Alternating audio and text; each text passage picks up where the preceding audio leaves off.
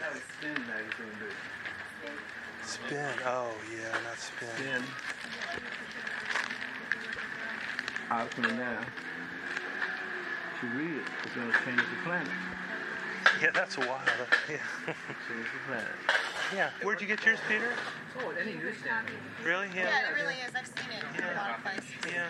Well, you shouldn't miss it. Yeah, it's really something. It's gonna change the planet.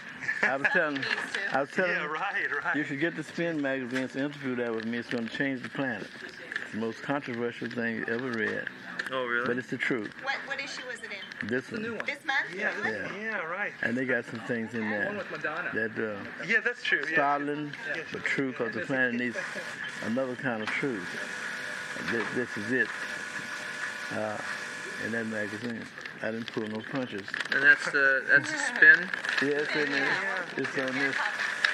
It is called, well, it is called more controversial satanic verses. Ooh, that's hot. yeah, right. Uh, thank you. Okay.